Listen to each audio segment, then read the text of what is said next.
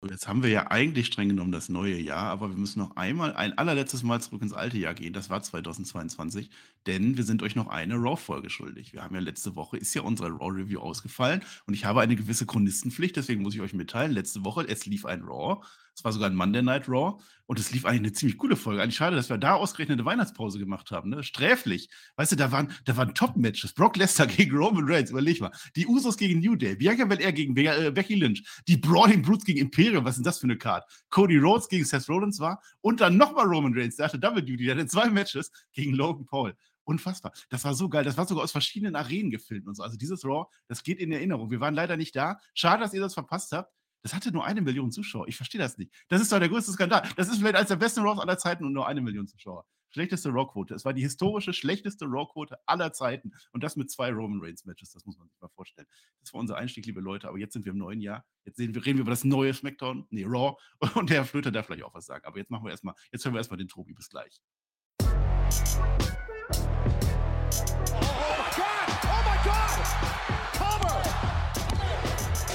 Ihr hört den Spotfight Podcast, den Wrestling Podcast mit Wrestlern, Journalisten und Experten. Wir diskutieren über WWE Monday Night Raw und wünschen euch jetzt viel Spaß beim Zuhören.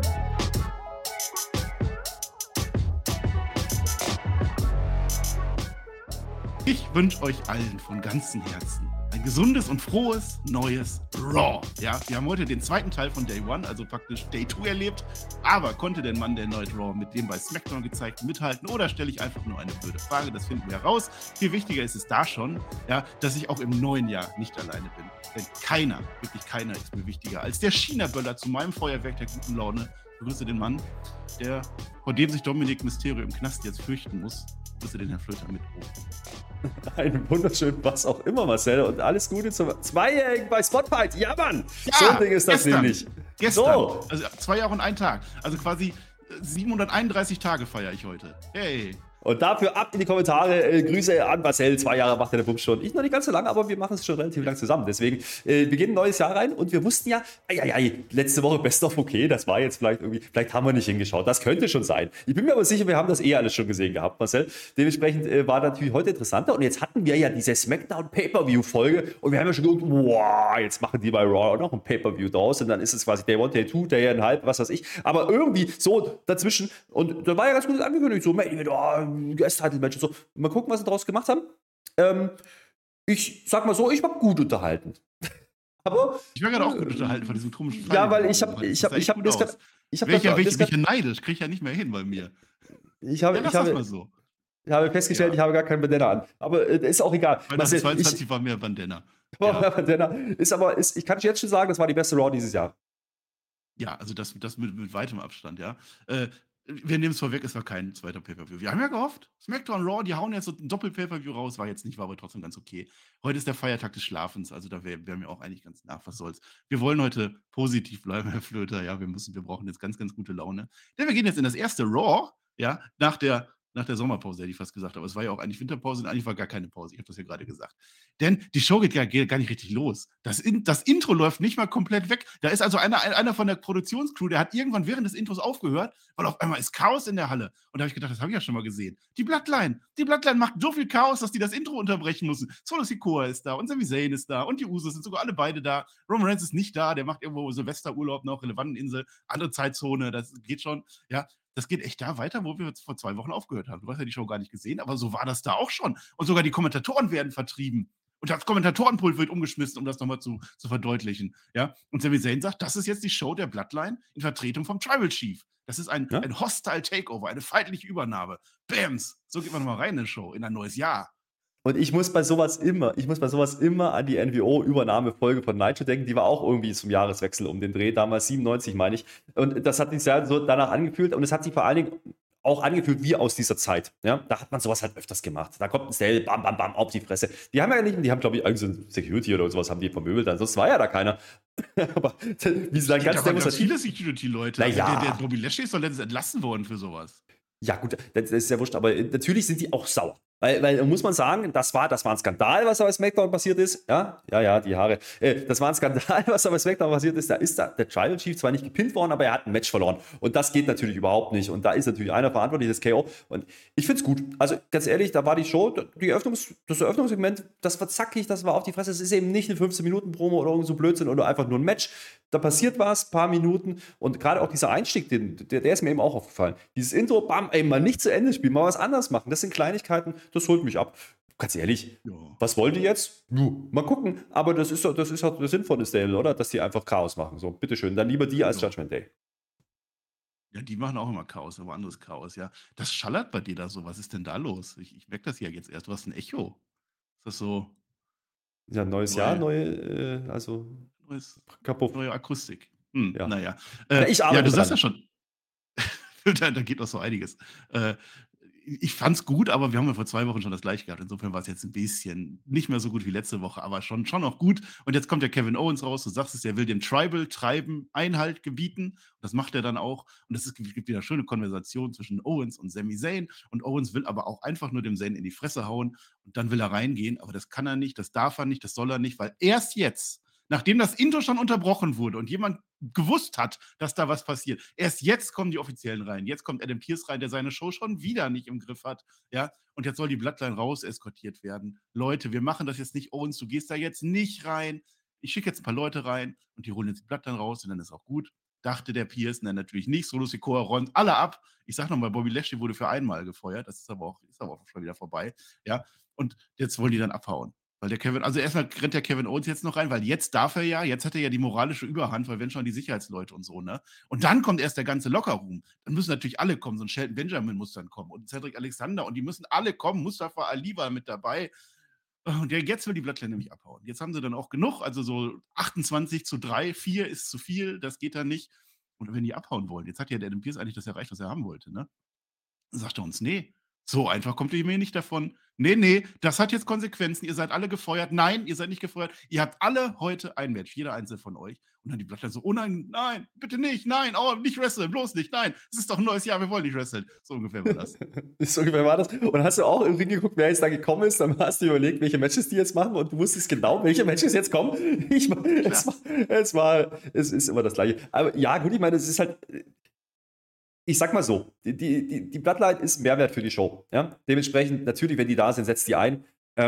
Es ist natürlich sehr random, aber das ist ein Aufhänger für diese Show gewesen. Ich habe ja erst gedacht, die machen jetzt 4 Einzelmatches. Wäre ja auch eine Möglichkeit gewesen. Hättest du ein bisschen Zeit füllen können, hättest du ein bisschen was erzählen können. Haben sie dann am Ende nicht gemacht, kommen wir gleich dazu. Aber als Cliffhanger oder als Aufhänger für diese Show war das in Ordnung. Ich fand dann aber hinten raus, hat man es eigentlich gar nicht mehr so richtig gespielt. Ich habe am Anfang gedacht, wo ich dieses Segment gesehen habe, oh, okay, wir kriegen heute eine Bloodline-Show. Ja? Und vielleicht mit Segmenten, Backstage und was weiß ich, ist alles nicht passiert. Aber das ist dann auch Raw. Ne? Das ist dann auch Adam Pearce wieder mal.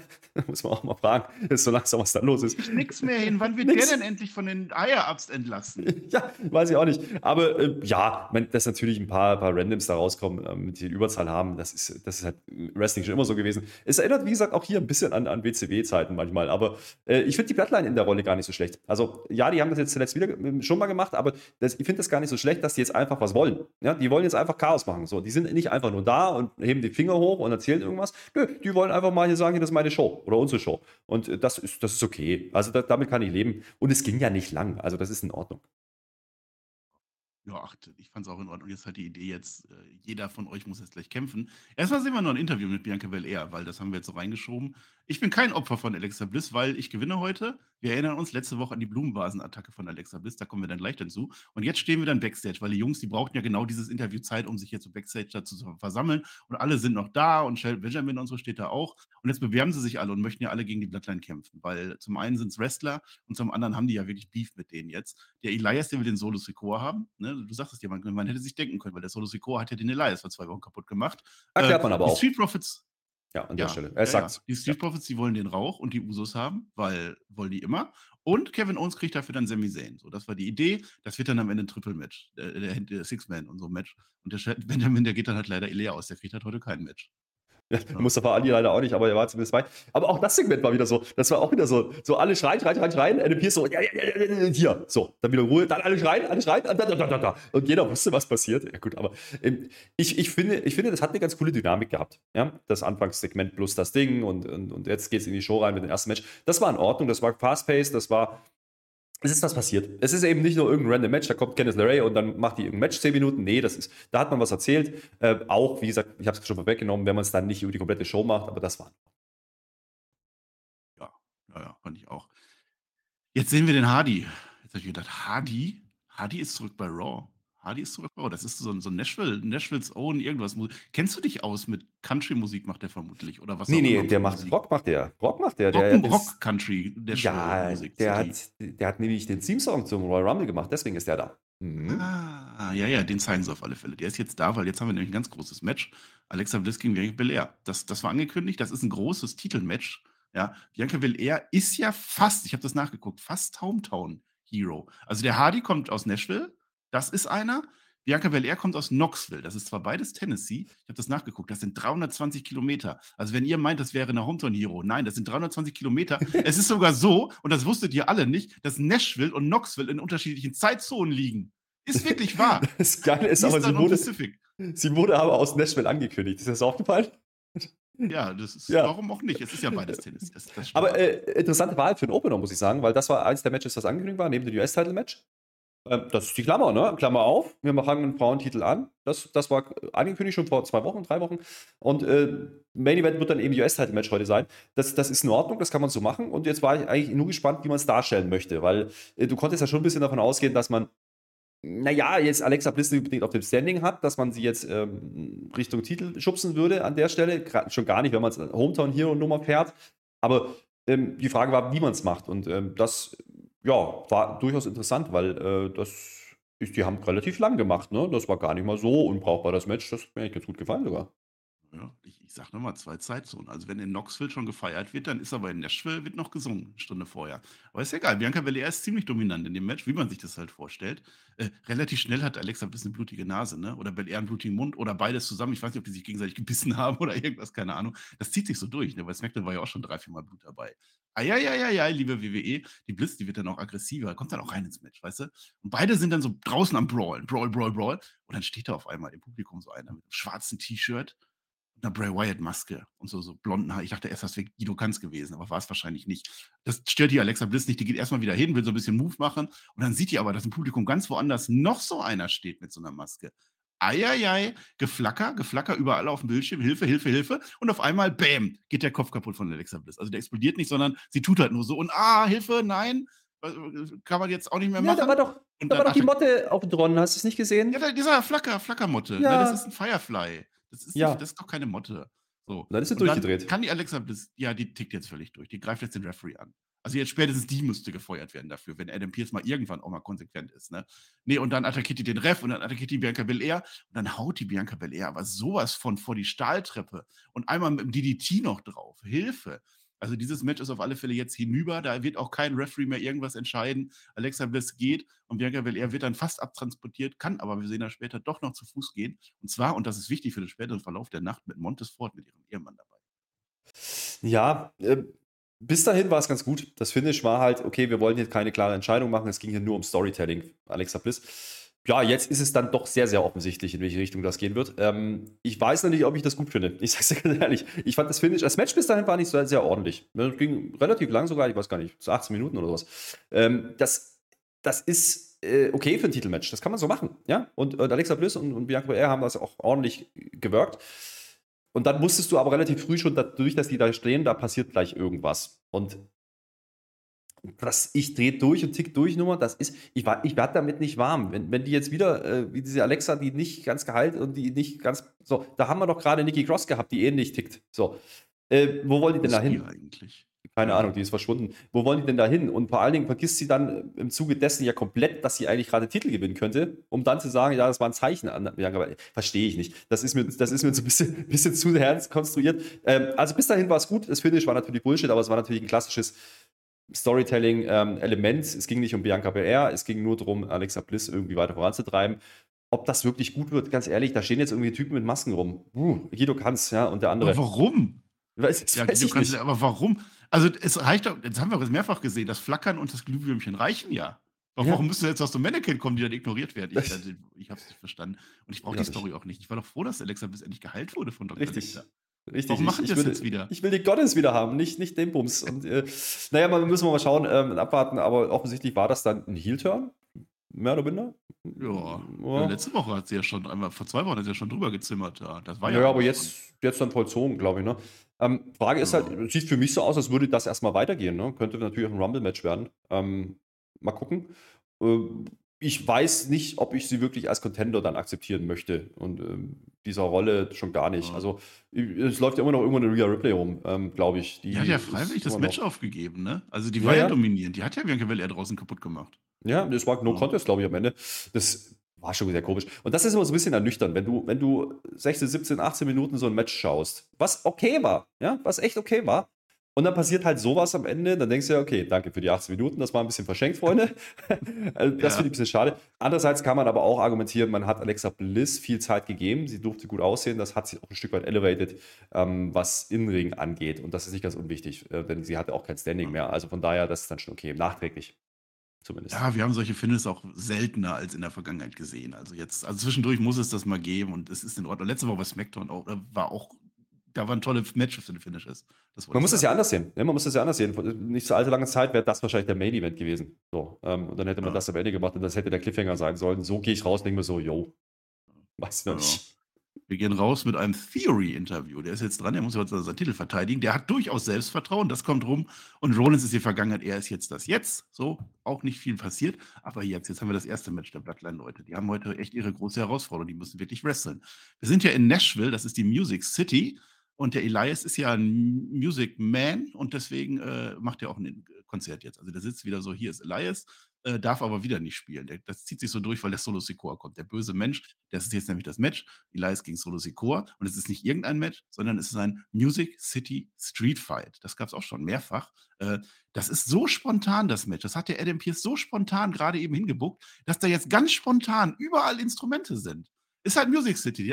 Da gehst du auf die Straße, da kommt da so ein Keyboard rein, gehst auf die Straße, da kommt da so ein Schlagzeug rein und so. Da haben die das mal eben so geholt. Was soll's, vermutlich war da sogar eine Nigerian Drum dabei, da bin ich mir fast sicher, habe ich aber nicht gesehen. Naja, der Elias, der zimmert dann eine Gitarre an den Pfosten. Der Solo geht durch das erste Schlagzeug, dann geht aber der Elias durch das zweite Schlagzeug, was ganz woanders steht. Und dann, da war ein Moment, da haben sie was verschenkt. Du hast ja beim Schlagzeug unten immer dieses Pedal oder wie das heißt, wo du so bum, bum, bum auf die Bassdrum raufhaust, ne? Und damit haut jetzt der Solo Sikoa den Elias. Das war dumm. Das wäre viel lustiger gewesen, wenn der Elias am Boden gewesen wäre und dann hätte er das Pedal aufgebaut und hätte ihn so ins Gesicht getreten. Weißt du, so ein bisschen Bully-mäßig. So, bum, bum, bum. Das willst du, glaube ich, nicht abhaben, das Ding. Aber es wäre lustig gewesen. Aber die hat ja auch mal ein Mikrofon genommen, ne, wo man da mit Ton und so. Das hat mich ein bisschen an die guten alten Brawls aus der Attitude-Ära erinnert, als sie da vorne im Entrance-Bereich waren. Das war schon ganz lustig. Die haben sich schon ordentlich gegeben. Vielleicht einen Tacken zu lang. Aber mein Gott, hier muss ich jetzt sagen, damals Chapeau, ja, weil das Match machte ja Sinn. Denn es war diese Attacke da hat man wirklich vorausgedacht und jetzt merkst du langsam, okay, solche Sachen fangen an zu greifen. Ne? Man macht es nicht gleich in der Woche, macht ein Segment und dann gibt es ein Match. Nee, man macht es dann hinten raus und er hat mich verletzt und bla und was weiß ich. Und natürlich ist ein Elias jetzt nicht unbedingt einer, der ein 14, 15 Minuten Match wresteln sollte. Und so weiß ich nicht, das haben wir noch nicht ganz gesehen, ob der schon soweit ist. Dann hast du natürlich mit der Stipulation, mit einer Art Streetfight natürlich immer ein valides Mittel, um ein cooles Match zu machen, was anders wirkt wie andere. Und das hat hier funktioniert für mich. Klar, es ist ein bisschen cheesy, es ist ein bisschen random, ja, dass da einfach ein Flügel rumsteht oder irgendwas. Aber mein Gott, das ist halt auch Wrestling, da kann ich drüber wegsehen. Und die haben es sich auch nicht gegeben, das hat mich unterhalten. Ich sehe dann lieber sowas wie, keine Ahnung, wie gesagt, ich sage jetzt nochmal Candice LeRae, ich meine es gar nicht böse, aber wenn die da 10 Minuten so tut, das könntest du wrestlen. So, also kannst du wohl, aber da brauchst du halt auch Gegnerin. So, es ist was drin, ne? Es ist eine Story da. Und das zieht sich eigentlich durch die ganze Show bis auf ein Match, sage ich nachher noch. Du hast bei allen Matches irgendwie eine Story gehabt, die teilweise schon Wochen vorher irgendwie angefangen hat, die dann jetzt hier ein bisschen, nicht kulminiert, aber zumindest, einen Mehrwert reinbringt. Und das hat dann schon ein ganz anderes Gefühl, wie wenn du einfach random so ein Match hinübst. Ja, das war schon unterhaltsam. Also das sind solche Matches ja immer. Also das, ich gar nicht sagen. Es ist halt nur die Logik dahinter, dass das so schnell. Aber ist egal. Der Solo Sikoa, der kriegt jetzt ein Keyboard ab. Das Keyboard war, glaube ich, am witzigsten, weil das ist wirklich so, boom, so ein dickes, fettes Teil drauf. Dann hat er auch einen Blutkratzer im Gesicht. Also diese Streak, die geht echt weiter. Also die WWE nur noch am Bluten. Seit 2 Shows jetzt schon. Wer sich übrigens fragt, ne? Auch diese Show war PG. Ja, also das war, ich habe nochmal genau geschaut, war PG und nichts, dass die da irgendwas geändert hätten, aber man hat schon das Gefühl, dass es rauer zur Sache geht. Also bei Reflector haben wir gedacht, okay, war das vielleicht geplant? Ich glaube nicht, ja, bei einigen Sachen. Aber ich glaube, die haben schon so ein bisschen die Handbremse gelöst. So, gebt euch mal. Und wenn was passiert, okay, aber dann nehmen wir das mit. Ja. Haben sie gemacht. Jetzt greift auf einmal der Hardy ein. Ich dachte jetzt, welcher? Jeff oder Matt? Nein, es ist der Hardy, den ich nach wie vor nicht kenne, der aber offensichtlich Rockmusik macht, habe ich gehört. Der gibt jetzt dem Elias eine Gitarre, weil natürlich hat er eine Gitarre dabei. Ist ja klar, wir sind ja in der Music City. Eigentlich hatten alle im Saal, eine Gitarre dabei, mindestens, oder eine Mundharmonika oder so. Das klappt dann aber nicht, weil der Elias nicht gut genug ist. Also geht der Hardy selbst rein, ohne Vornamen. Der geht selbst rein in den Ring. Und das war auch witzig. Der haut dem Solo Sikoa die Gitarre hinten sowas von auf den Rücken drauf. Und Solo Sikoa no-sellt das komplett. Das hat den überhaupt nicht gestört. Das fand ich super. Dann hat der Elias ganz, ganz kurz Hoffnung gehabt. Bringt aber nichts. Der springt von oben runter, kriegt einen Samoan Spike aus dem Flug ab und dann noch diesen Spinning Solo auf den Flügel, der zufällig da stand, wo er hätte stehen musste. Und dann war das Ding durch. Und dann freuen wir uns für Solo Sikoa. Es war unterhaltsam, aber Hardy macht jetzt Royal Rumble. So, das wollten sie sagen. Keine Ahnung. Hat jetzt den Song. Ja, das... Es ist halt wieder so eine Ansetzung, wo du halt von vornherein weißt, okay, das kann Solo jetzt nicht verlieren, weil es ist halt nur Elias, da kannst du noch so viel Stipulations draufpacken.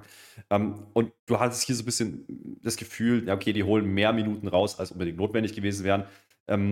Aber dann lieber so, ja, weil dann kannst du wenigstens gucken, okay, die haben wenigstens lustige Sachen gemacht mit ihren Dingern, auch wenn es keinen Sinn macht, aber es war halt so. Und dieser Flügel, diese Aktion da drauf, das war ein cooles Finish, weil der Flügel dann noch so wegknickt. Ja, der fällt drauf, bumm, und dann knicken die Füße weg. Das war geil. Das war ein Double Bump quasi. Das hat mir gefallen.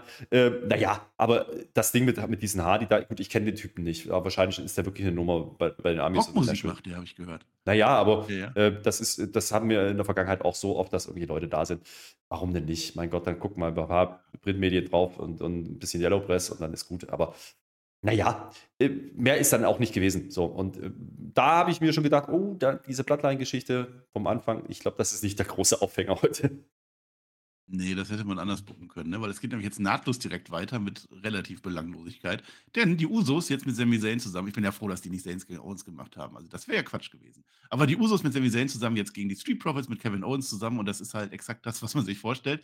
Außer, die Storyline des Matches ist, dass Montez Ford jetzt in Gedanken bei seiner Frau ist. Er hat ja gerade gesehen, wie die fast getötet wurde von Alexa Bliss. Das fand ich ganz gut, weil er steht die ganze Zeit so lethargisch rum und will eigentlich kämpfen, aber will eigentlich doch kämpfen, weil er ist ja ein Kämpfer und so. Und das ist ganz gut. Kevin Owens und Sami Zayn, die werden auch schön auseinander ferngehalten. Der eine geht rein, der andere geht raus. Das war super. Und dann Kevin Owens, der zwingt dann den Montez Ford in den Hot Tag. Und sobald er drin ist, wacht er auf einmal auf und ist ganz normal Montez Ford und macht alles. Der Jay rettet den Sami Zayn vor einem Frog Splash. Oder nach einem Frog Splash. Immerhin das. Chaos. Überall Chaos. Helluva kickt dann an Ford. Sami Zayn gewinnt das Match für seine Bloodline-Leute. Ja, zumindest kriegt Zayn den Pin, ne? Also das schon. Montez Ford frisst ihn dann hier, weil er abgelenkt ist. Auch da ist ja eine Idee dahinter. Ja, wie du sagst, der ist abgelenkt und was weiß ich. Da hat man zumindest sich was dabei gedacht. Das ist nicht einfach so passiert. Das ist dann okay. Aber es ist und bleibt da trotzdem auch ein Spaß-Catch einfach, wie jeder Six-Man-Tag bei der WWE gefühlt. Und wenn du gerade so ein Match vorher hattest mit Elias, wo es quasi einfach nur auf die Presse gibt, dann machst du jetzt Spaß. Catch hinterher und hast eigentlich die Bloodline-Story vom Opening-Segment komplett durchgespielt schon, war das so ein bisschen ernüchternd. Das hat mich ein bisschen gewundert, warum man das so gemacht hat, warum man das nicht später bringt, warum jetzt die Street Profits... Ne? Da kam nichts mehr. Und die Street Profits... Ja, doch, jetzt kommt noch die Pointe, jetzt kommt ja jetzt noch Kevin Owens, wird jetzt verprügelt nach dem Match. Stimmt, ja. Aber die Street Profits, muss ich sagen... Ja, die passen da gerade nicht so richtig rein und das möchte ich auch gerade nicht so richtig sehen. Klar, der war verletzt und dementsprechend waren die ein bisschen gesidelined, aber ich will ja auch nicht jetzt Street Profits gegen Bloodline haben oder gegen die Usos haben, das sehe ich auch nicht kommen. Am Ende musst du aber auch der Bloodline hier den Sieg geben, weil du willst sie dominant darstellen und dann musst du das tun und es ging eigentlich nur darum, das finde ich schon wieder clever, man baut jetzt wieder Kevin Owens gegen Roman Reigns auf, indem Reigns nicht da ist und Sami Zayn die Rolle übernimmt, das ist ultra clever gebookt, ja, und dann Zayn hier den Sieg zu geben und die vermeintliche Oberhand, das ist genau das, was du tun musst. Wir hast halt 4 Wochen jetzt, ne? Bis Rumble. Ja, es war halt nicht der große Aufhänger der Show. Das war halt das Ding so, ne? Dass das so einfach jetzt, das ist dann nach einer Stunde so war das dann vorbei, hätte ich auch nicht gedacht. Also bei SmackDown war es ja cleverer gelöst. Da hast du ja am Ende wenig ein Pay-Per-View-Main-Event gehabt mit John Cena und da war Reigns ja auch da, das war ja auch was ganz anderes. Aber jetzt gibt es ja trotzdem noch die Pointe, weil der Owens wird jetzt weiter verprügelt. Weil die Blattern hat jetzt wieder Overhand, das ist klar. Und dann will der Sami Zayn jetzt aber selber abstuhlen. Irgendwann hat er dann auch genug, jetzt haut er den selber mal, aber bevor der das machen kann, wird der Kevin Owens gerettet. Und es gibt nur zwei Menschen, die an dieser Stelle Kevin Owens retten können, weil das nämlich Sinn ergibt, weil die nämlich ein Match promoten müssen. Bei SmackDown, Drew McIntyre und Sheamus schauen vorbei, räumen den Laden auf und die haben natürlich jetzt das große Titelmatch am Freitag. Ja, das hat man natürlich noch reingebracht, das ist dann auch in Ordnung, aber interessant finde ich ja eher die Rolle von Sami Zayn, ne? Der ist ja derjenige, der bei SmackDown den Pin gefressen hat, der das Match quasi verloren hat, der kriegt heute quasi seine Redemption, beziehungsweise gewinnt das Match für die Bloodline am Man achtet schon sehr genau drauf, wie man ihn bookt, glaube ich gerade. Ne? Wie man ihn darstellt, weil man ihn halt braucht, um diese Kevin Owens-Story weiterzuerzählen für Roman Reigns, beziehungsweise vielleicht dann irgendwann Sami gegen Roman Reigns zu bringen. Und das ist dann schon clever gemacht, ihm Spotlight zu halten. Und darum ging es hier. Die Street Profits waren Mittel zum Zweck. Ich würde mir ein bisschen wünschen, dass KO sich dann doch wieder, es ist wieder ein paar Wochen her, jetzt wieder daran erinnert, dass er der Prizefighter ist. Also, dass er eigentlich was erreichen will. Und dann braucht er die Street Profits nicht. Aber das ist ein anderes Thema.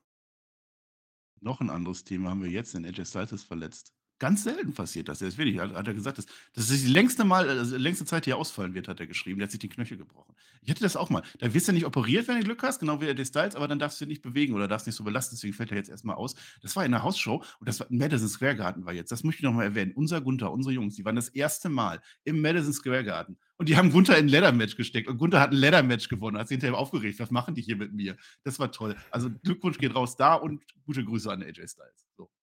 Ja, Verletzung ist natürlich sehr ungünstig. Ich glaube, das ist auch der Grund, warum Judgment Day heute nicht da waren. Oh, aber einer war da, komme ich gleich noch zu. Jetzt kommen erstmal zwei andere raus. Und zwar, also einen mag ich sehr gerne im Ring und den anderen mag ich gerne im Gimmick, weil Chad Gable ist jetzt gegen Dexter Lumis. Das ist ein bisschen random, aber kann man mal machen. Also Dexter Lumis ist quasi das erste Mal, dass er wirklich im Ring zeigt, wie er so kämpft oder so. Das gegen The Mist, da war ja viel Storyline mit dabei, das war das erste Match, sagen wir mal so. Und Chad Gable ist halt immer da, wenn es darum geht, gegen jemanden zu kämpfen. Und dann verliert er natürlich auch. Der Otis springt irgendwann vor den Pfosten, ich weiß auch nicht warum, ich dachte, der wäre nicht zu stoppen, aber war er dann doch. Der Einroller geht über in den Einroller, so endet das. Ist ja auch egal, Dexter Lumis gewinnt. Es war quasi ein Showcase-Match für Dexter Lumis. Ja, nicht mehr als das. Das ist auch das einzige Match, was ich meinte, was heute keinen wirklichen Aufbau hatte, was einfach passiert. Und das geht 4 Minuten. Also komm, geschenkt. Dexter Lumis brauchte jetzt ein Match. Ich habe ein bisschen Angst gehabt, dass man irgendwas macht mit Miss oder keine Ahnung, ne, dass auch wieder so ein Fuck-Finish-Ding wird. Hat man nicht gemacht, war ein cleaner Sieg. Chad Gable ist prädestiniert dafür, jemanden overzubringen oder in die Shows zu bringen und gut aussehen zu lassen. Deswegen ist das immer die Wahl, wenn solche Matches stattfinden. Und Chad Gable, ich bleib dabei, der Typ, der leidet aber auch nicht drunter. Der verliert jedes Match, das ist scheißegal. Und jedes Mal, wenn er reinkommt, weißt du, okay, jetzt kommt was Ordentliches. Und dann hast du Dexter Lumis, den man jetzt mal zeigen muss, auch mal außerhalb von diesem Gimmick und Gedönse. Das hat man auch nicht gelöst und da braucht es auch nicht mehr Minuten. Mehr ist es nicht gewesen. Ja. Fein damit. Kein Gargano dabei, keine Leray dabei. Das war schon in Ordnung. Mehr nicht. Jetzt haben wir a look at Cody Rhodes. Also wir schauen uns erstmal Cody Rhodes an. So ganz genau. Ich mir gedacht, ja, ach, so sieht der aus, habe ich mir gedacht. Ja, es war halt so eine Zusammenfassung. So. Aber da stand erster Teil und dann Coming Soon. Das heißt, offensichtlich geht das nächste Woche weiter. Das geht nach der Werbung weiter. Oder kam irgendwann noch ein zweiter Teil, den ich verpasst habe? Nee, ich glaube nicht, aber das war ja so angekündigt, wie wir gucken auf seinen Recovery, also ne, seinen Genesungsprozess. Da hat ein bisschen was erzählt, ne? Ja. Naja, müssen wir schauen, aber das macht man nicht ohne Grund, glaube ich, vor Royal Rumble, ne? Also er wird offensichtlich nicht die Überraschungs-30 sein. Ich glaube, er wird da sein.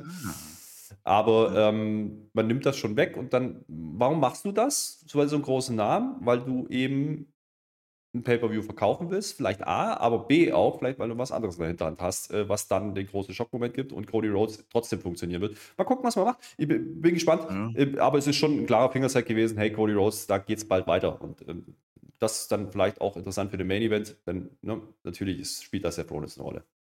Ja, aber das ist eine interessante Idee. Also sollte Cody Rhodes im Rumble sein, angekündigt, das wäre ja eine riesige Überraschung gewesen, sollte er angekündigt sein, dann haben sie eine bessere Überraschung. Da können wir uns drauf freuen.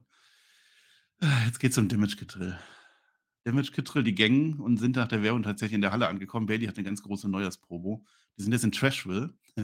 Trashville ist da, wo Damage-Control geboren wurde. SummerSlam. Das war echt noch toll, als wir das noch gelobt haben. Oder ich auch, als ich gesagt habe, boah, das ist ja eine tolle Sache, dass die da jetzt alle kommen. Da wird was Neues gebaut. Geil. So, jetzt wird ein neues, tolles, neues Jahr, sagt Bailey. Wir haben einen irischen Elefanten im Raum. Aber Becky Lynch hat sie ja, die wurde ja geschlagen, zack. Bailey hat alle geschlagen, die hat wieder die große Fresse und nichts dahinter, kennen wir doch. Und dann kommt Becky Lynch auch raus, weil ab jetzt wird es doch noch besser. So, du kriegst doch nichts alleine hin, hat sie ja recht. Das ist doch nur eine Frage der Zeit, bis jemand bei euch gegeneinander turnt. Oh ja, da bin ich mal gespannt, das sind ganz große Storys. Aber wie wär's denn, wir zwei, lasst doch einfach hier in Nashville kämpfen. Und dann Bailey, nein, das will ich, das machen wir nicht, aber machen wir was anderes. Ich habe ja zwei Kolleginnen, du suchst jetzt eine aus und dann kämpfst du einfach gegen die. So. Und dann sagt Becky Lynch, weil Becky Lynch ja Becky Lynch ist, nee, ich nehme beide. Haha, und dann haben wir Handicap-Match. Becky Lynch gegen hier Kai Sky und so. Voll. Ja. Geil.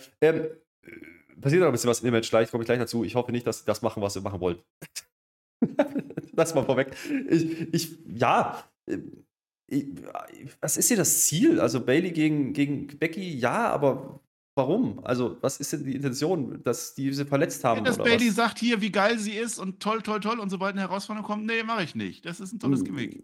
Ja, sie hat sie ja geschlagen zuletzt und sie hat ja... also warum greift man die Verletzung nicht auf? Also man kann auch sagen, du hast mich verletzt oder ihr habt mich verletzt und das war ja so. Aber dann spielt man sogar an auf den SummerSlam und erwähnt es nicht. Das fand ich ein bisschen komisch, das war ein bisschen random und mir hat auch Becky heute nicht gefallen in der Rolle, weil das ist so, komm, ich nehme beide. Das ist einfach ultra doof, ja. Weil was man dann im Match macht, ist eben nicht, dass man Becky overputtet und sagt, okay, die ist besser als die beiden, sondern sie kriegt Probleme. Und jetzt kann man wieder sagen, ja okay, das andere sind die Tech-Champs, aber es sind eben auch nur Dakota Kai und Io Sky. So, da muss ich einfach sagen, das ist mir dann so blöd erzählt, weil das bringt doch keinem was. Weder den beiden, die es nicht schaffen, gegen eine zu gewinnen, noch der Becky Lynch, weil die sieht nicht gut aus dann bis zur Mitte des Matches. Und da geht halt keiner over und das hat keine Weiterentwicklung. Und Bailey ist halt Bailey. Ja, das habe ich nicht verstanden. Ja, also das war von Anfang an nicht logisch und was die da wollen und überhaupt und so toll war es von Becky Lynch dann auch nicht erzählt. Also das Match, du sagst ja schon, es kann keiner gewinnen. Du hast einfach die Tag-Team-Champions, die jetzt gegen eine einzelne Champion oder einzelne Frau dann antreten müssen. Weiß ich nicht. Und dann hast du aber, dass Bailey von Anfang an trotzdem ablenkt. Das heißt, selbst Bailey glaubt nicht, dass die beiden jetzt gegen Becky Lynch eine Chance haben. Das funktioniert nicht. Aber dann hat auf alle Fälle Kittrell lange die Kontrolle, die Kittrell dabei, weil Becky Lynch wirklich alles schluckt. Also 5 Minuten lang oder so wird einfach Becky Lynch verprügelt. Und dann kommt die große Rettung, mit der ich schon nicht mehr gerechnet hätte. Michin Miyayim, die kommt raus, die hat ja jetzt, weil AJ Styles verletzt ist, hat sie ja jetzt keine Storyline, deswegen kommt die halt raus und dann taggt die sich ein in einem Handicap-Match. Der Ref hat nichts dagegen. Bailey hinterfragt das lieb so, Moment, war das nicht eigentlich ein Handicap-Match? Darf man. Offensichtlich darf man das und dann macht die das auch und dann hast du jetzt ganz normales Tag-Team-Match, Becky Lynch ist dann wieder am Ruder und dann greift die Bailey wieder ein, das ist ja klar, Becky ist dann abgelenkt, die springt nach draußen auf Bailey, weil Becky sich auch nicht unter Kontrolle hat, was ja eigentlich gar nicht ihr Gimmick ist und dann wird die Michin, die wird aber blöd gepinnt, weil die ist ja noch im Ring und over eine Moonsault und Io Sky gewinnt und es war nicht gut. Das war nicht gut. Nö, ging auch wieder zu lang an der Stelle. Ja, natürlich, wenn du keinen gewinnen lassen kannst, dann hol noch jemand das zu und der dann den Pin frisst. Und genau das ist hier passiert. Das ist genau das. Sieht man aber auch, dass mit Mia hier offensichtlich wirklich nichts anderes da ist an Planung jetzt. Dann einige Sachen halt schiefgegangen sind jetzt mit der Verletzung und AJ, glaube ich auch, dass das ein Problem ist. Jetzt will man sie einbinden, hat man auch getan. Aber ich hoffe nicht, dass das jetzt irgendwie auf Tag-Team-Belts rausläuft, weil das ist eine komische Konstellation und das ist auch nichts, wo ich sagen muss, das will ich mit Becky Lynch sehen. Also die soll sich auf Bailey konzentrieren, aber nicht auf die Tag-Titles. Ich hoffe, das bleibt jetzt dabei. Es ist aber im Endeffekt eine komplett identische Situation wie davor mit Bianca, nur halt ohne Titel. Ja? Es kommen irgendwelche random Dudes dabei dazu und helfen der Face-Tante und dann machen wir halt Konstellationen durch. Und das ist nicht kreativ, das ist auch nicht gut gelöst an der Stelle. Marcel, was nicht gefunden. Da? Ich dachte, du redest da. Ich gucke gerade. Also ich bin schon ich habe das Regelbuch rausgeholt. Ich bin schon bei Tech-Matches angelangt. Ja. Handicap-Match habe ich jetzt noch nicht gefunden. Ich weiß nicht, ob das erlaubt ist. Wirklich nicht. Also, du kannst ja nicht einfach. Dann hätte ja theoretisch jetzt auch Bailey auch reingehen können und sagen, aber eigentlich ist es ein 3-gegen-2. Da muss ich, das hätte sie machen können, aber die hatte keine Ringjahn. Und da muss man ja auch, das wollte ich auch noch mal hinterfragen. Dann wäre Kenntnis gekommen. Wieso kann denn Bailey überhaupt dieses Match ansetzen? Ja, dann geht's am Schluss. Oh, dann Adam Pearce schon wieder an der Stelle. Mensch, Freunde. Ja, das ist auch wieder wahr. Naja, ich werde es nicht mehr finden. Ich hinterfrage das, also da war jedenfalls erzähltechnisch nicht wirklich gut dabei. Es hat keinem geholfen, aber Becky Lynch, wir freuen uns drauf. Für die nächsten Herausforderungen. So, ihr Mann ist jetzt im Interview. Das passt ja, wunderbar. Solange ich atme, gehören mir die Montagnächte. Das sagt uns Seth Rollins. Der US-Title ist toll, den hole ich mir jetzt gleich. Und damit haben beide Herausforderer ihr Statement gemacht. Und das war jetzt so eine Phase, also jetzt ist die Show durchgehängt. Hast du das gemerkt, dass die jetzt einfach, glaube ich, eine halbe Stunde oder so nichts gemacht haben? Werbung, Einspieler. Jetzt sehen wir, dass Jimmy Allen da ist. Das ist auch ein Musiker. ist, weiß nicht, ob das der Freund von Hardy ist, aber ist ein anderer Musiker. Dann hast du Alexa Bliss Interview, das hast du gerade schon angehört. Das war interessant wieder. Alexa Bliss sagt uns, sie hat nicht die Kontrolle verloren, sondern sie hat Kontrolle gewonnen, weil jetzt ist sie in Biancas Kopf drin. Aber wir haben ja schon angesprochen, dass sie ja eigentlich Champion werden wollte. Das Gold, jetzt will sie wieder ein Championship-Match haben, nachdem sie das gerade abgebrochen hat. Irgendwie so. Ja, irgendwie macht keinen Sinn. Aber das ist schon immer ganz gut, weil durch das, sie hatte ja Blut an der Nase, das hat man ganz gut gemacht. Auch bei Iron Sexton, so, ich weiß nicht, ob ich die jetzt ansprechen kann, und dann geht er eben doch hin. Ja, könnte, alles klar. Naja, also sie widerspricht ja wieder so ein Stück weit so, ich habe nicht die Kontrolle verloren, ne? Also ich glaube, das wird so eine Story so sinngemäß so, nee, das ist gar nicht so, ich bin gar nicht so und bla. Also ähnlich wie Bray Wyatt kann ich mir vorstellen, dass das ein bisschen Aufbau wird hier. Ich finde es richtig geil, finde ich es noch nicht. Und wenn das jetzt halt, wie gesagt, weitergeht, und so sieht es mir auch aus, dann macht es halt keinen Sinn, wenn du gerade ein Titelmatch gehabt hast, meine liebe Alexa Bliss. Ja. Sie will jetzt das haben, was sie schon hatte. Und sie war sogar überlegen in dem Match. Sie hätte es gewinnen können einfach, so sieht es aus. Ja. Naja, es ist auch egal. Wir hinterfragen hier nicht mehr. Wir erzählen nur noch. Und jetzt haben wir nämlich erzählt, müssen wir Gangster werden. Jo, jetzt werden wir Gangster, aber jetzt geht's in den Knast. Der Knast ist weiß. Weißt du, so weiß dahinter, alles weiß. Sieht so ein bisschen aus wie bei Jesus. So stelle ich mir das bei Jesus in der Wohnung vor, alles weiß. Dominik in weiß, der ist ja jetzt im Knast. Wir haben das ja gelernt bei SmackDown, der ist ja tatsächlich an Heiligabend, da hat er sich angemaßt, dass der zu seinem Vater, zu seiner Familie an Weihnachten geht. An Weihnachten, der Sohnemann zu Hause, darf der nicht. Haben die sofort die Polizei gerufen und die haben den sofort mitgenommen. Und jetzt war der im Knast. So, jetzt ist er da so ganz alleine und macht so eine Promo. Und du weißt, der Dominik Mysterio macht immer ganz gute und intensive Promos. Und dann sitzt, hat auch so einen Zahnstocher und so, ne? Glaubt ihr etwa, dass das ein Spiel hier ist? Der Knast hat mich verändert. Ist voll der Gangster geworden, jetzt der Dominik. Ey, da bin ich echt gespannt, was der jetzt macht die nächsten Wochen. Ich bin irgendwie geschwankt zwischen, eigentlich ist es ganz schön cool und irgendwie ist es auch total cheesy. Aber es hat für mich irgendwie funktioniert. Ich kann ja nicht sagen, warum. Was? Ich fand Dominik da echt unterhaltsam. Ich weiß nicht, unterhaltsam oder Gangster? Der will ja jetzt richtig badass. Naja, beides. Also, das... Ich weiß ja nicht, wo die hinwollen damit. Ich keine Ahnung. Und ich weiß auch nicht, warum der seit Weihnachten jetzt im Knast sitzt für die Nummer, die nichts getan hat. Aber nichts gemacht.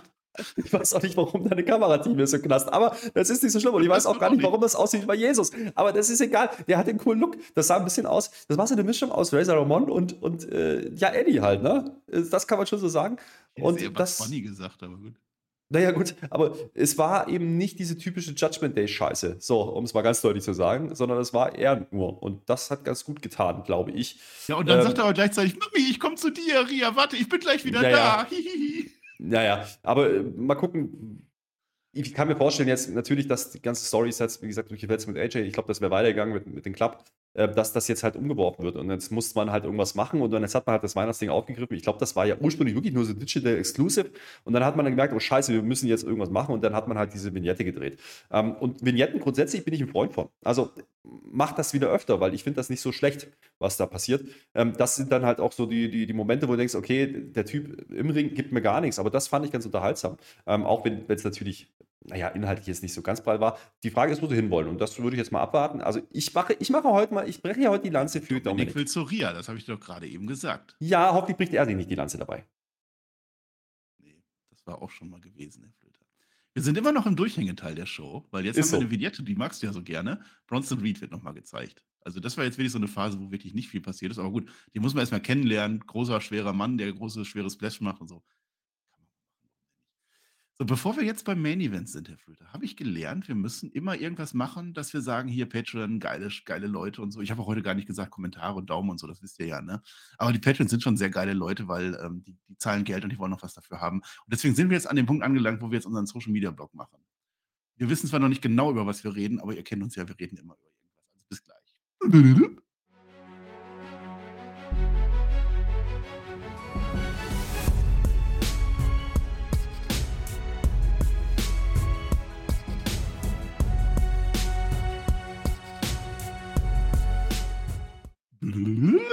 So, wir sind wieder da. Wir sind wieder beim Volk der Menschen da draußen, bei den ganzen Fußabtretern, Menschen, die wir gar nicht haben wollen, die jetzt Patreon sind. Das war unser Social-Media-Blog der Woche. Wir haben uns sehr gefreut. Wir haben sehr wichtige Sachen gesagt. Bezahlt uns, damit ihr das auch hört, weil das war auch sehr, sehr wertvoll. Es geht nicht um die Show. Wir nehmen euch nichts weg. Das will ich noch sagen. Du sollst das nicht. Wir haben über wichtige Dinge geredet. Ja, sag es. Ja dann... Wir haben über Zufriedenheit. Darfst du doch jetzt nicht spoilern, die Leute sollen das doch kaufen. Zufriedenheit von Mitarbeitern, und ich muss sagen, ich bin sehr zufrieden, zumindest die letzten Tage gewesen, weil der Tobias, der war ja im Urlaub, und es ist keiner, es ist nichts passiert, es ist nichts passiert, Marcel, wir haben keine Breaking News gemacht. Und Papst gestorben, aber sonst ist eigentlich nichts passiert. Und Don West, das ist auch traurig, aber trotzdem. Keiner entlassen. Ich hätte jetzt gesagt, Gott hab ihn selig, aber eigentlich Gott hab ihn heilig oder so. Sind die nicht automatisch heilig? Ich habe mir überlegt, das war ja Silvester. Das war der einzige Tag von ganz, ganz, ganz, ganz vielen Tagen, die wir da haben, wo man einmal den Witz machen kann, steht ein Gott vor der Himmelpforte. So, oder kommt ein Gott, Papst, steht ein Papst vor der Himmel. Oder kommt ein Papst zu Petrus oder so. Da hat das gestimmt an dem Tag. Immerhin das. Naja. Ja, so. Naja. Ja. Ja, aber das ist auch erwähnt. Also das ist auch Stimmung wieder zurück. Weiß ich nicht. Eben. Wir machen Main Event. Das war ein großer Main Event. Großer Main Event, Theory gegen Rollins. Da passiert es auch sonst nicht mehr, außer das Match. Ja, so. US-Title-Match ist es. Waschechtes Championship-Match. Es ist auch der Tag des Strohhalms heute. Das war der letzte Strohhalm für Rollins, so habe ich das empfunden, weil der ist ja dann langsam raus aus dem Titel gestehen. Wenn er jetzt wieder verliert, und jetzt hat ja der Theory über Wochen getönt, wie toll er ist und jetzt das jetzt und so. Deshalb am Anfang der Lehrling. So, also der kriegt es am Anfang gar nicht geschissen. Der wird ja von Rollins nach Strich und Faden verarscht. Und der Theory kriegt sich hin, der will auch fast schon wieder gehen. Und dann ist Werbung, und dann habe ich mir gedacht, jetzt läuft es aber wieder für Theory. Und dann ist wieder Werbung, und dann läuft es auf einmal für Rollins. Zack, Schnips hat's gemacht, und dann hat's gepasst. Ja, na gut, und dann geht das Match aber dann richtig los. Also so nach 10 Minuten oder so ist es schon ein sehr tolles Match. Also da werden die Signature-Moves ausgepackt, wie auch immer die heißen. Das ist eine Schlacht, das ist dann. Der Rollins, der kann nicht stompen, weil er hat ja ein Knie kaputt in dem Match.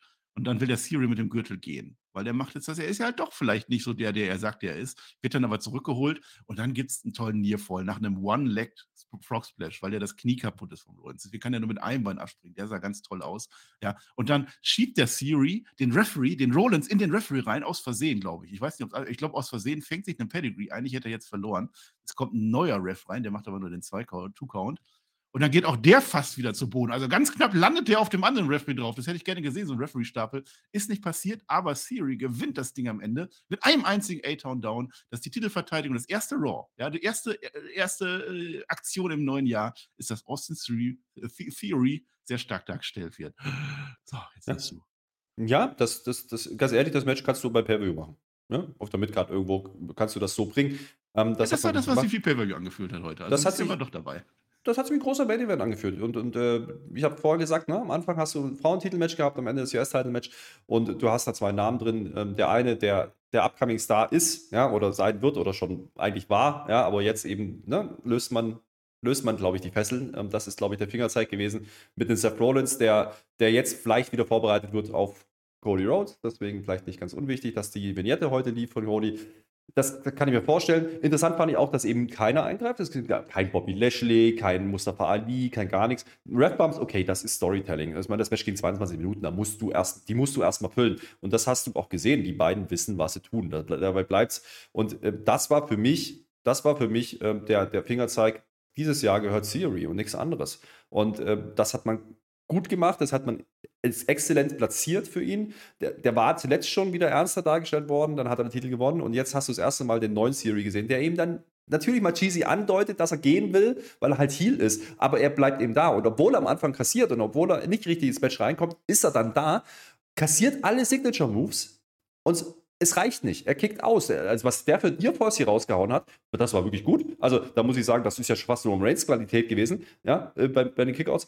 Und dann reicht eben genau dieser eine A-Town Down, und dann ist es im Feierabend. Und damit hast du den Move overgebracht, du hast ihn overgebracht, du hast Seth Rollins nicht geschadet. In keinster Weise. Und du hast ein gutes Match gezeigt.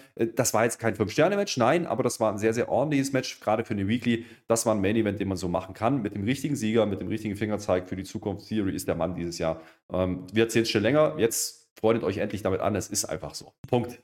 Wir waren die allerersten, die gesagt haben, Theory ist toll. Der braucht nur einen anderen Namen. Ich kann das nicht aussprechen. Ich sage jetzt nur noch Theorie. Theorie, der Theoretiker unter den Wrestlern. Nee, das war schön. War ein schöner Main-Event, schönes Match. Und genauso sollte es auch sein. Rollins steht jetzt vor neuen Herausforderungen. Dem hat eine Niederlage noch nie geschadet. Ja, von daher ist das in Ordnung. Mal gucken, wer jetzt ist. Wahrscheinlich, Lashley geht dann wahrscheinlich wieder. Ne? Aber so ein bisschen frischer Wind. Vermutlich. Wäre das lustig gewesen, wenn Sami Zayn den irgendwie gefordert hätte? Oder Solo Sikoa oder sowas? Hätte man das noch machen können? Wenn die schon da sind? Vielleicht war das der Grund, warum die Matches von der Bloodline relativ früh kamen und relativ lang gingen und hard-hitting waren, dass man eben gar nicht erst diesen Main-Event verbessern wollte. Das ist wahrscheinlich auch der Grund, warum die Bloodline am Anfang relativ schnell abgehakt war, weil man eben diesen Main-Event für sich stehen lassen wollte, für Theory. Das hat ja auch ganz gut funktioniert. Also von daher, da bin ich schon ganz, ganz bei denen, dass man das so machen kann und Bloodline mal nicht mal nicht im Main Event irgendwie noch mit einbindet. Und einfach auch hier ein aufgebautes Match mit einem Clean Finish. Ja, natürlich Ref-Bumps und so, das ist für mich trotzdem ein cleanes Finish, weil am Ende ist es halt der 809 und es reicht. Das ist schon ordentlich. Wenn du 22 Minuten gehst und du hast eigentlich 22 Minuten keine wirkliche Langeweile bei einer Weekly, bei einem Match, dann ist das ein großes positives Zeichen. Es ist eben, das habe ich, glaube ich, heute schon mal irgendwo gesagt an einer Stelle, wenn du Gehalt hinter den Matches hast, dann gucke ich mir die Matches auch an. Dann mach wegen mir auch 20 Minuten mal, wenn es sein muss, bei einem Main Event, weil bei den beiden gucke ich gerne zu. Ja? Und wenn es dann um den Titel geht und wenn das so inszeniert wird, dann bin ich fein damit. Und wenn dann der richtige Over geht, noch viel mehr. Deswegen möchte ich hier gar nichts kritisieren. Das kann man so machen. Das war ein toller Main Event. Es waren eben nicht die Frauen, weil da war es Storytelling. Hier war es nicht Storytelling, sondern Character Building. Und das war der Punkt, den man setzen wollte mit Theory. Und wie gesagt, jetzt muss man gucken, Seth Rollins. Der wird seine Rolle schon finden. Ne? Der wird auch hier und da mal ein bisschen ins Spiel gebracht. Vielleicht geht er auch wieder Richtung Title in irgendeiner Art und Weise oder Richtung Rumble, weil den wird man ja sicherlich einsetzen wollen. Dann go for it. Ja? Dann mach ihn frei und dann hast du vielleicht den Showdown mit Cody im Rumble. Das könnte mal eine Möglichkeit sein. Dann kannst du ein bisschen Story mit ihm nochmal machen, übergangsweise oder dann Richtung Titel pushen. Der US-Title wurde dadurch aber definitiv elevated und jetzt ist Theory an dem Punkt, wo ich sage, ja, jetzt ist er eben nicht der cheesy Heel, der irgendwie bloß einen scheiß Koffer mit sich rumträgt und nichts erreicht. Nee, jetzt nehme ich ihn ernst, weil der hat Seth Rollins fair and square im Ring besiegt nach 22 Minuten. Ja, der hat schon mehrere besiegt. Naja, aber jetzt... Der hat schon öfter seine Matches gehabt, wo der dann auch schön dominiert hat und gezeigt hat. Und dann hat er bei der Anfangsphase immer verloren und jetzt gewinnt er sie neu. Genau, das ist es. Ich gebe dir sogar recht, dass das ein cleanes Finish war, das wollte ich noch sagen. Weil das ist ja natürlich ein Ref-Bump und es gibt den Pedigree, aber wenn dieser Ref-Bump nicht passiert, dann kommt ja auch der Pedigree gar nicht. So kannst du das argumentieren. Das war für mich ein cleaner Sieg. Und man muss ja auch überlegen, wo er herkommt, der Theory. Ja? Der hat noch vor nicht allzu langer Zeit relativ schnell, war es Cardiff, ich weiß gar nicht mehr, irgendwo hat er gegen Lashley innerhalb von ein paar Minuten verloren. Ja, wo wir gedacht haben, warum machen die das? Ja, warum ist das so? Und dann hat man ihn gestrippt, ne, hat quasi den Koffer weggenommen und hat ihn quasi gerebootet und das funktioniert jetzt schon. Und das zeigt auch, wie gut er diese Rolle ausfüllen kann. Und wenn du mit Seth Rollins einen dagegen hast, der halt einfach beliebt ist beim Publikum, der gestanden ist und die beiden machen ein gutes Match, dann geht Theory immer als Gewinner daraus. Und jetzt ist er auch noch auf dem Papier der Gewinner mit einem Clean Finish, ohne dass jemand eingreift oder sonst irgendwas. Das ist in Ordnung. Ja, das war mein Highlight von dieser Raw. Also Theory, ich mag den Typen, ich möchte ihn gerne sehen. Rollins braucht diesen Titel nicht, hat ihn aber jetzt geelevated und hat ihn quasi in den letzten Schubs gegeben. Theory ist jetzt da angekommen, wo er hingehört, nämlich Minimum in der Upper Card. Ja, das war schön, das war ein, ja, doch schönes Raw. Ich mache jetzt was Neues, pass auf, ich habe mir das nämlich jetzt überlegt, wenn wir jetzt Faziten, ne? Also du vor allem, du machst das ja immer. Ich habe 3 Kategorien jetzt, 3 neue, weil wir müssen im neuen Jahr, müssen wir unseren Hörerinnen und Hörern was Neues bieten. Du hast ja irgendwann aufgehört, ja einen Award zu verleihen, wir machen was Neues. Ich habe nämlich gelernt beim Weihnachtspodcast, hört ihr nochmal an, der war keine 5 Stunden, aber der war lang genug, hört ihr euch an. Ich habe gelernt, wie schwer das ist, sich am Ende des Jahres zu konzentrieren, was war denn so das Jahr über? Man hat so frische Sachen im Kopf, aber was war im Januar? Keine Ahnung. Wir machen das jetzt jedes Mal. Du wirst jetzt jedes Mal sagen, zum Beispiel, was dein Match war. Das ist ziemlich eindeutig heute, ich mache dir das vor. Also heute das Match des Tages war natürlich dann am Ende Rollins gegen Theory. Das heißt, absolut. Das steht jetzt fest, das schreibe ich mir jetzt auf. Mhm. Und nächstes Raw gucken wir, ob ein Match besser war als Theory gegen Rollins. Und dann machen wir immer so einen Wettkampf. Und dann kannst du immer gucken, ne? Das beste Raw, das beste Match beim nächsten Raw, ob das besser war oder schlechter war. Und dann haben wir am Ende das Match des Jahres bei Raw und dann ganz offiziell gekürt. Das ist das eine. Das andere, wir machen den Moment des Jahres.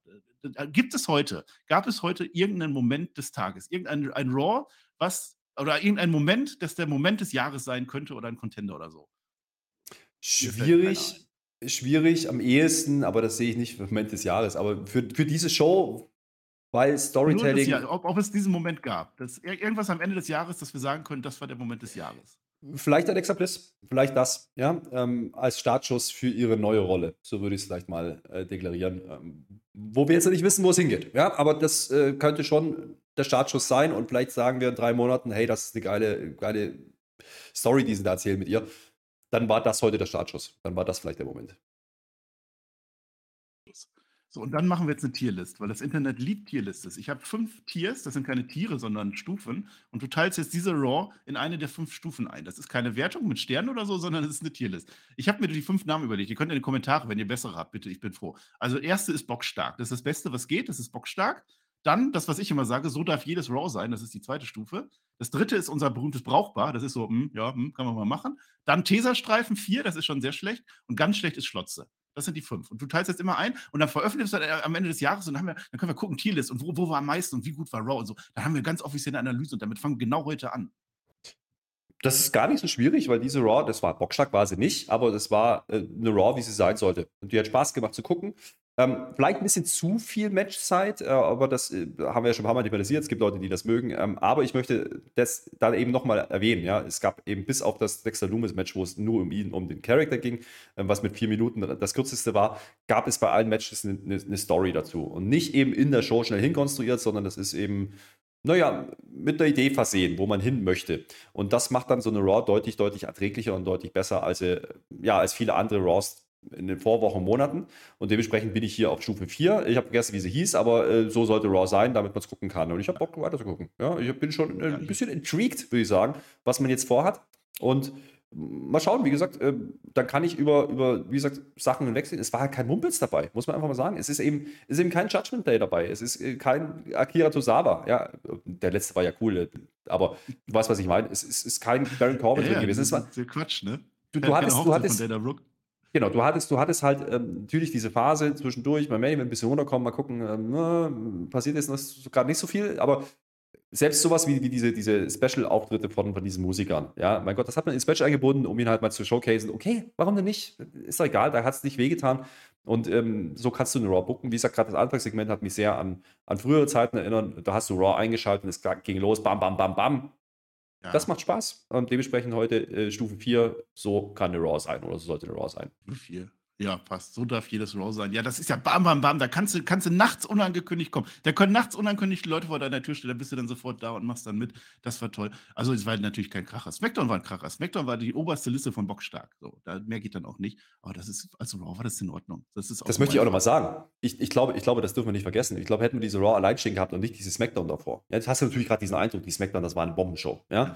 Und ja, wir haben ein Pay-Per-View erwartet jetzt. Ja, und die Erwartungshaltung für diese Raw lag sehr, sehr hoch. Und die haben delivered, nicht so wie SmackDown selbst, aber es war natürlich auch schwierig. Es ist wie WrestleMania, Nacht 1, letztes Jahr, Bombenshow mit 10 von 10, wenn du mich fragst, oder 9,5 von 10. Und dann kommt am Sonntag auch eine sehr, sehr gute Show, die aber natürlich im Vergleich zum Samstag nicht ganz so gut war, aber die ist trotzdem mit 8,5 oder 8 von 10 rausgegangen. Und hättest du nur den Sonntag gesehen, hättest du auch gesagt, das war eine gute WrestleMania. Und so würde ich diese Raw auch deklarieren. Wenn du jetzt mal streichst, was bei SmackDown war und wie die gelaufen ist, dann war das eine ordentliche Raw. Mit 2 von 5, da sind wir. Wir machen unsere Tierliste, wir machen Match of the Year, wir machen Moment of the Year.